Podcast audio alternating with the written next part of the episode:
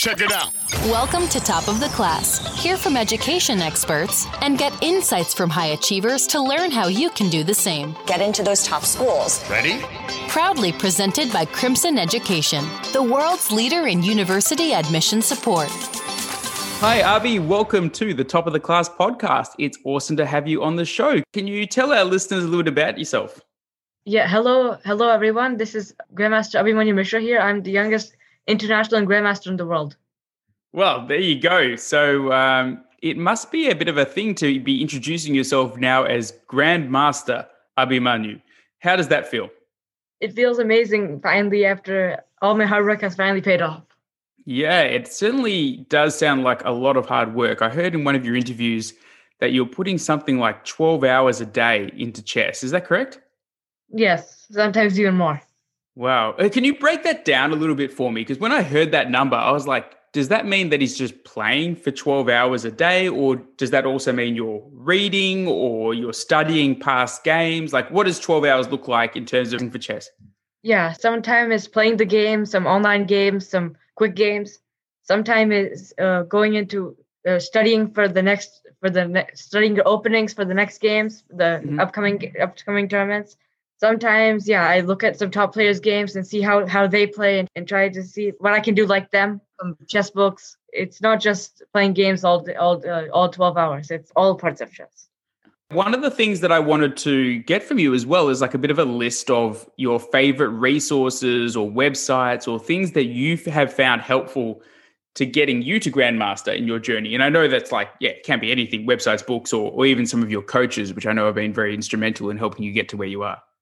Yes, sure. Definitely the things that have helped me the most are my coaches. I can say without a doubt. I mean, my coaches are, are Arun Prasad Subramaniam, Magesh Chandran, and Hari Krishna Pentala. They all help me in a very, very big way. Without them, I Mhm. can't be up here. And and yeah, some really good books that, that have helped me are uh, say so Dvoretsky's Endgame Manual. It's it's a very, very high quality book. And yeah, uh, Aagaard's calcul- calculation series. I mean, these are very advanced books, but I mean, after you get up high, this is what's needed. Yeah, yeah. And and do you have any access to like websites where you play online games? Like do you have a favorite place to to meet good chess players online? I mean, chess.com and lichess, these two are very good websites where you can play against anyone. And and the higher you go up, of course, the higher rated opponents you go. Now, let's wind back a little bit because I know for myself, and I'm sure for a lot of listeners, they might not be too familiar with chess and what a grandmaster actually means. And the fact that you have just broken a 19 year old world record in becoming, it's like 19 or 20 years old uh, world record to become the youngest ever chess grandmaster. So, can you take us through the levels that you have to go through to become a grandmaster? So you need a 2500 FIDE rating, 2500, and you you need three norms. A norm is basically a certain a performance of 2600 in a tournament, which is like nine rounds. And there are a few there are a few other things like you need to have a certain average opponent rating, and uh, they have to be from they have to be at least three grandmasters you have to play, and some federations like you have to play against different federation people. Let me get this straight. You got to play a couple of different grandmasters. You have to play nine rounds in some tournaments. It's like a lot of different requirements to become a grandmaster. So it must have been a goal for you for how long? Like, how long have you set your sights on becoming a grandmaster? I mean, ever since I've started playing chess, I've always dreamt of becoming the youngest grandmaster in the world. I mean, it all started from the from the start of it when my dad introduced me to the game at two and a half. Right, right. And so, what does that plan look like? Because obviously, having the goal or dream of becoming a grandmaster is all well and good. But I know that, like, you know, with COVID throwing the spanner in the works and a lot of different tournaments, I'm sure, being cancelled or going online, these types of things, there must have been, though, a pretty long plan for you in terms of, like, okay, I'm going to have to win these games to get these norms. I'm going to have to win these games to get invited to this tournament. Like, was there a plan like that, or were you just kind of winging it and just entering as many things as you possibly could? I mean, I also became the youngest international master, and when when that when I made the record, I had around like 21, 22 months. I had a, a lot of time, almost two years. Mhm. And then COVID came in, and uh, for one one and a half year, I wasn't able to play many games. So then we came, then we we came up with the plan to come to come to Europe in Hungary and play as many tournaments as I possibly could. So there are some invitational events that you could play to get become a grandmaster. Like you need to get, uh, they would tell you in advance how, how many points you need for, for to get this norm and to get the norm, and they would take care of the grandmaster, the amount of grandmasters needed, and uh, the federation problem. Right, fantastic. Now, what does it mean now for you to have grandmaster attached to your name? Like, what does it mean for your future in the game, or what does it mean for you, like personally, going forward? I mean, of course, I'm very, very happy, and it's it's a mark of my hard work and everything. Uh, but I mean, this is just the start of it. I mean, my next goal is to reach uh, 2700, which is a super grandmaster, and the final and goal is to become world champion. And your final goal is to become world champion. And I've heard that your super grandmaster isn't an official title. Like grandmaster is an official title, super grandmaster yes. isn't official, but it's just like accepted that a rank of 2700 is like the thing to get to to be a super grandmaster. Yes. Is that what your hero Magnus is at the moment? Uh, Magnus is the world champion. I mean, I've looked up to him since I've started playing is because he's after becoming world champion, he was very, very, very consistent. Mm-hmm. Like mostly no one is coming close to him, and uh, and also the way he plays in the end game is also very uh, very inspirational for me. Yeah, I've heard that breaking down a game into open, middle, and end game is something that oh, you know when I hear end game, I think of Marvel cinema and Iron Man and these kinds of things. I'm not I'm not suggesting that that's what we're talking about here. We're, we're talking about chess, open, middle, and end. So could you talk our listeners through the three stages of a chess game and how they are so different compared to like what most people might think. Because when I think of chess, I just think of an entire game. I'm just like playing, right? Whereas you're like got a strategy for each section. Sure. So the opening is when at a high level, both of the players they come very prepared and up to at least 10, 15 moves, they both come prepared and they they just make everything almost instantly.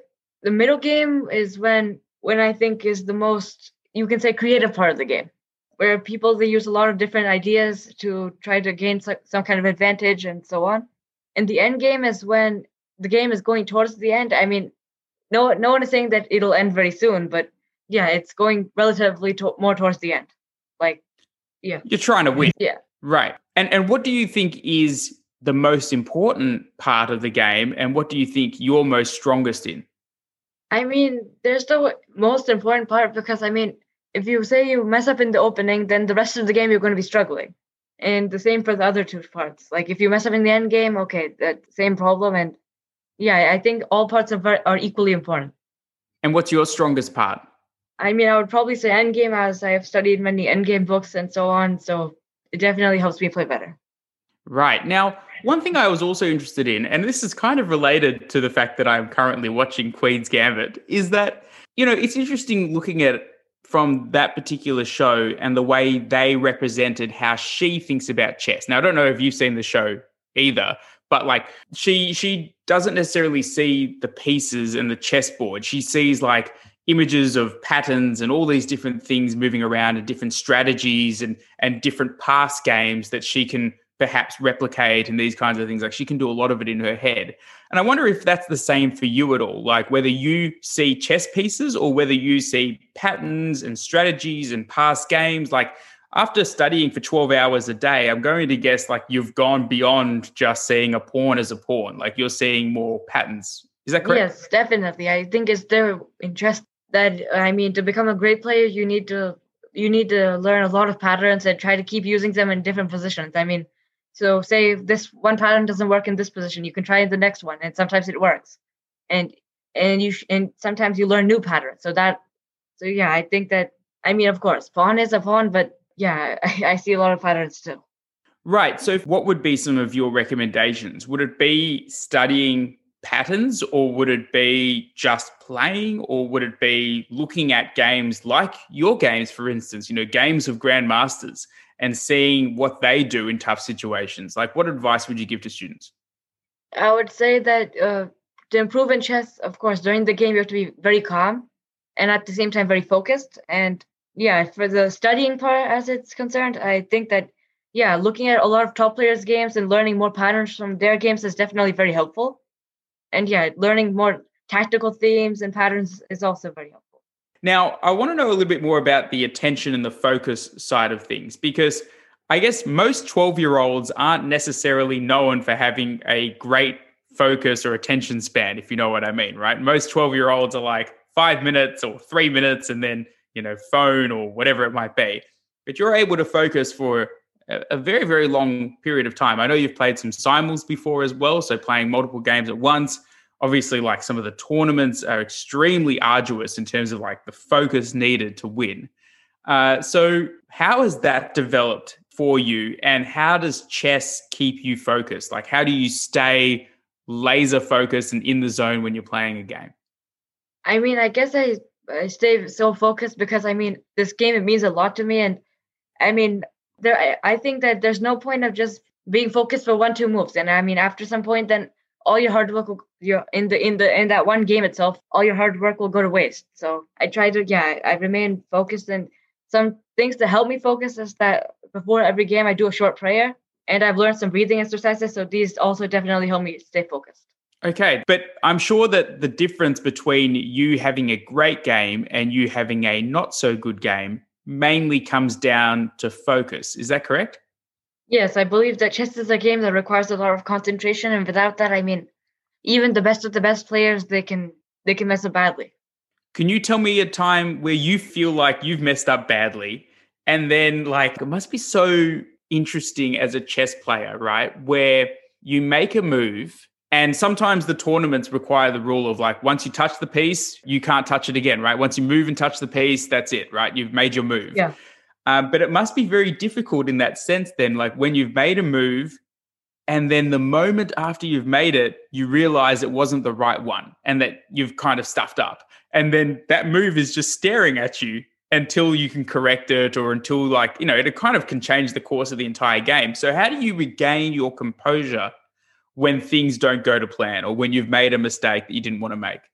Yes this uh, this situation that you're mentioning that happened that happened before to me i mean i just tried that okay whatever you've messed up you've already messed up there's no point to, to keep thinking about that because then there's no point to mess up the later part of the game too so i just try to keep try to keep moving on yeah, you can just leave it at one mistake, right? Like you don't want to keep making two mistakes, three mistakes, four mistakes. If you yeah. can get out of a game with one mistake, is that usually an acceptable game for you? Or is that like, are you trying to play, or obviously like you're trying to play a faultless game every single time, but is like making a one mistake at that grandmaster level, does that mean pretty much it's over?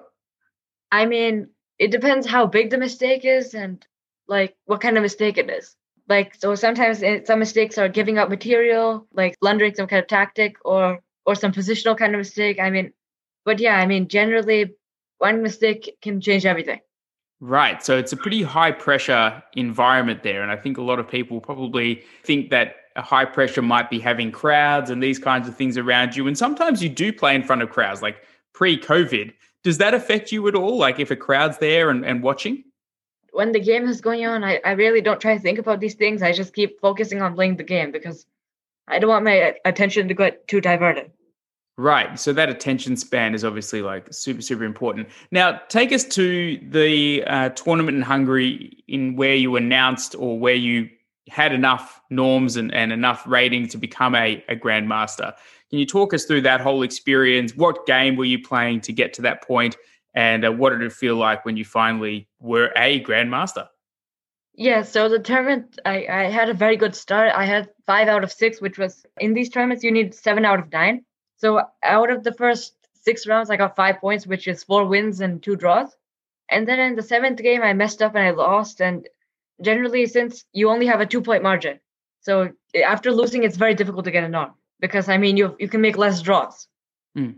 So after I lost the seventh game, I needed two wins in a row to get the norm. So the next game, it was it was a very tight game, and somehow in the end, I managed to win. And the most difficult game I can say is my last game where I was black against a strong grandmaster, uh, Leon Luke Mendonca, and that game was the game that made me a grandmaster. It was throughout the whole game, it was very equal, and somewhere in the end, he under time pressure, he made a mistake, and and after that, I was very very happy. That was probably the happiest moment of my life.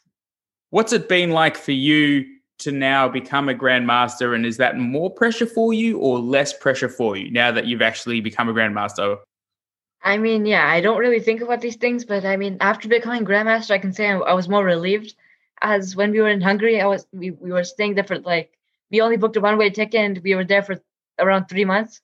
And towards the end, I was missing norm by uh, by half point, one point, very marginally, and I was very relieved, of course. And I mean, yeah, I don't really these things I see, of course, but yeah, I try not to think too much about them.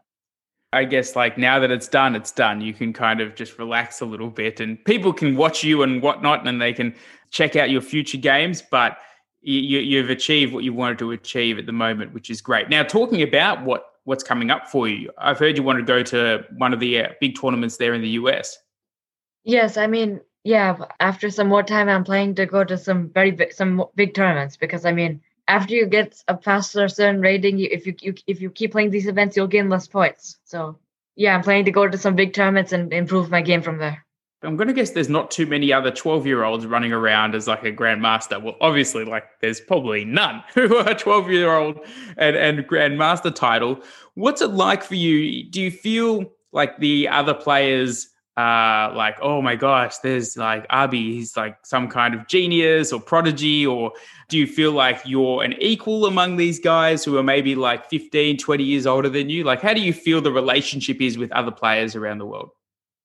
I mean, I believe that nothing else matters apart from the moves on the board. I mean, it doesn't matter how old they are, what their rating is, but everything is what the quality of moves on the board is. I mean, I don't think there's much else to it. Yeah. And let's talk a little bit more about, you know, what you're doing outside of chess. Like in terms of school, are, are, you still going to school? And when you're doing 12 hours a day on chess, obviously like that's your focus. But what's your kind of school chess balance at the moment? Yeah, school was, it, it's also a very tricky situation.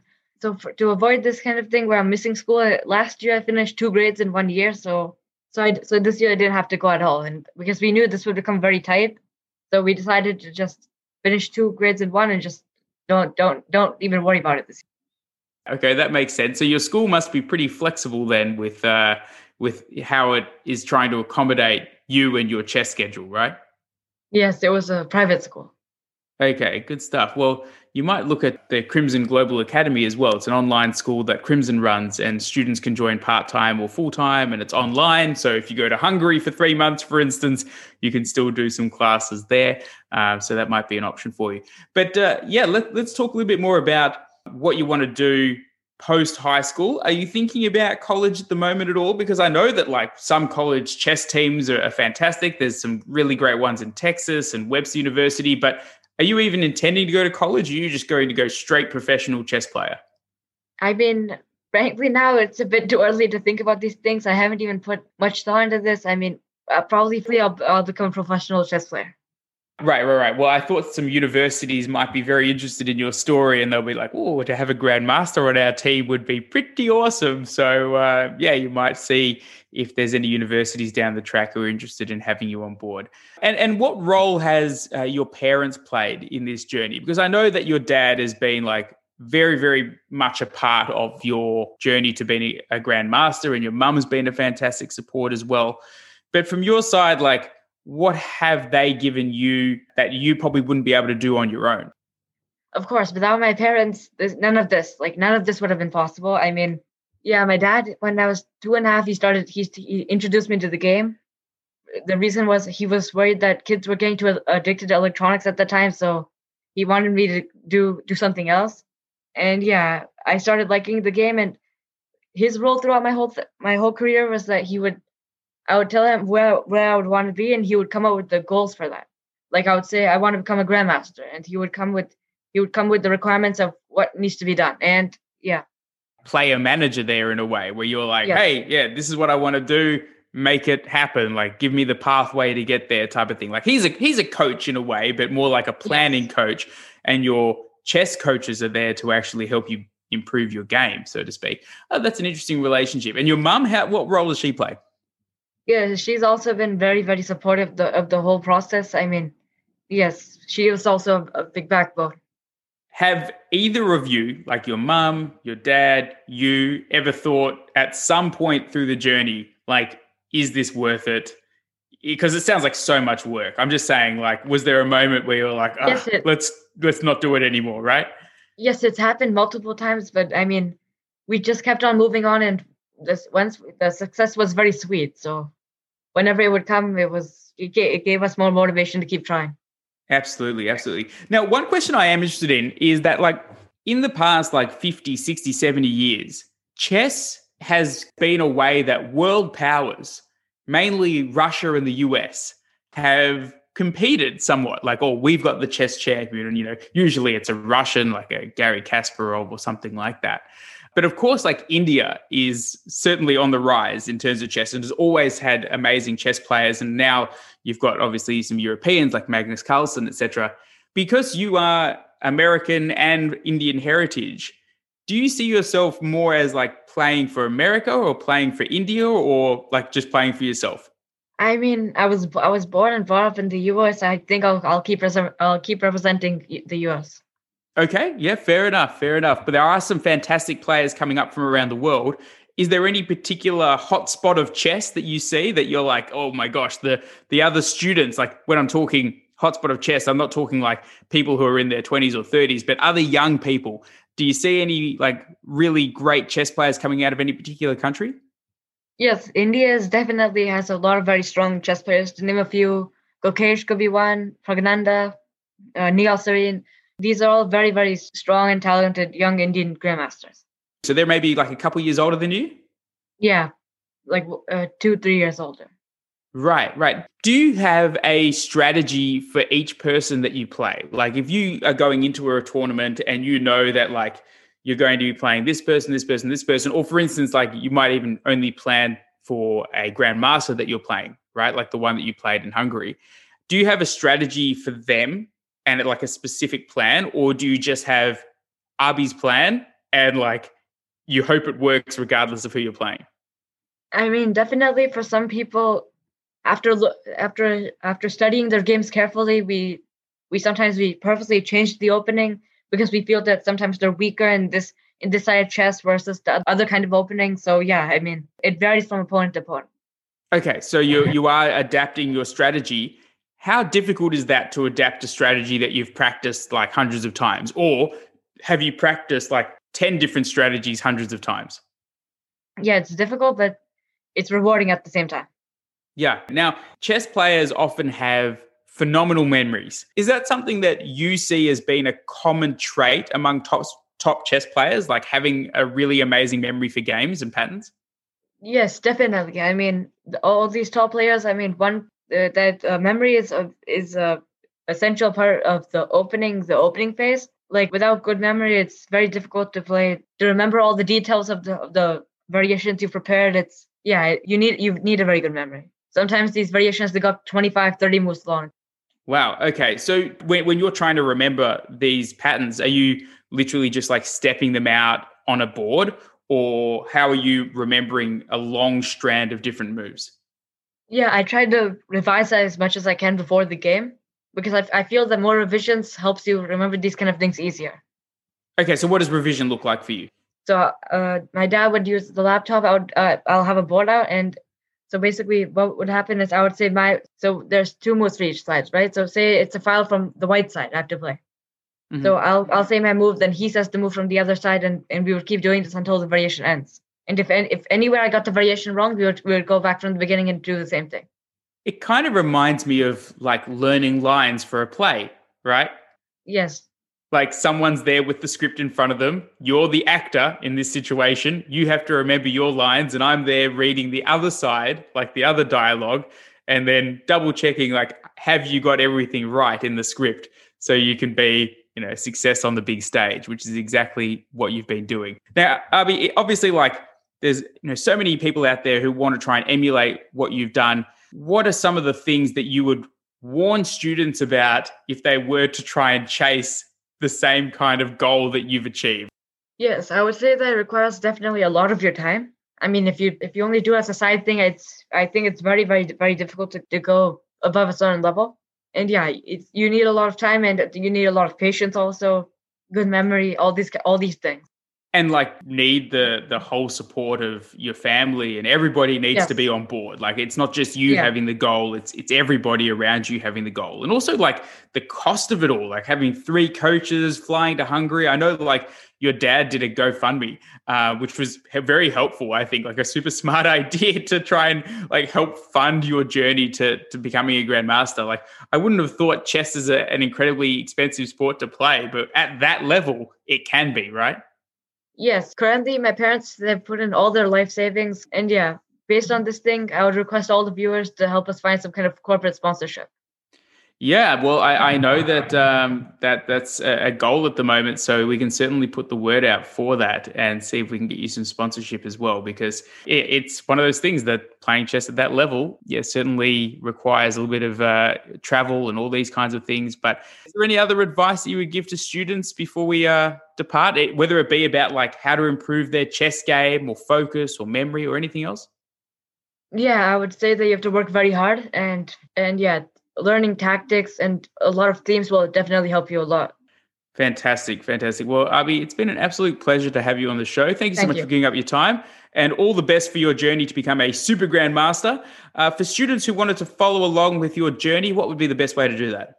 Yeah, you can see my games from the from the websites. Like Chess24 is a good website. Whenever whenever there's some event going on, it'll show it'll show all the games of that event. So yeah, I mean these kind of websites definitely they can help you see my games. Okay, so Chess24, we'll put your Twitter handle in there as well. And of course, like if they can potentially find you on chess.com, they can go on and and maybe play you, but I'm going to guess you're quite selective about who you play, right? Yeah, I, I try to play higher rated people because I mean, I, I don't really have that much time and yeah, so. Right. So if you're a student out there looking to play Abhimanyu, you better hope that you're a grandmaster as well. Um, so you can at least get a game because time is precious. So you can't be spending too much time playing anyone. So, all right, Abhi, well, thank you so much for your time again and Thanks. look forward to sharing the episode far and wide. Thank you. Thanks for listening to Top of the Class. Subscribe for future episodes. For show notes and to plan your best future, head to crimsoneducation.org.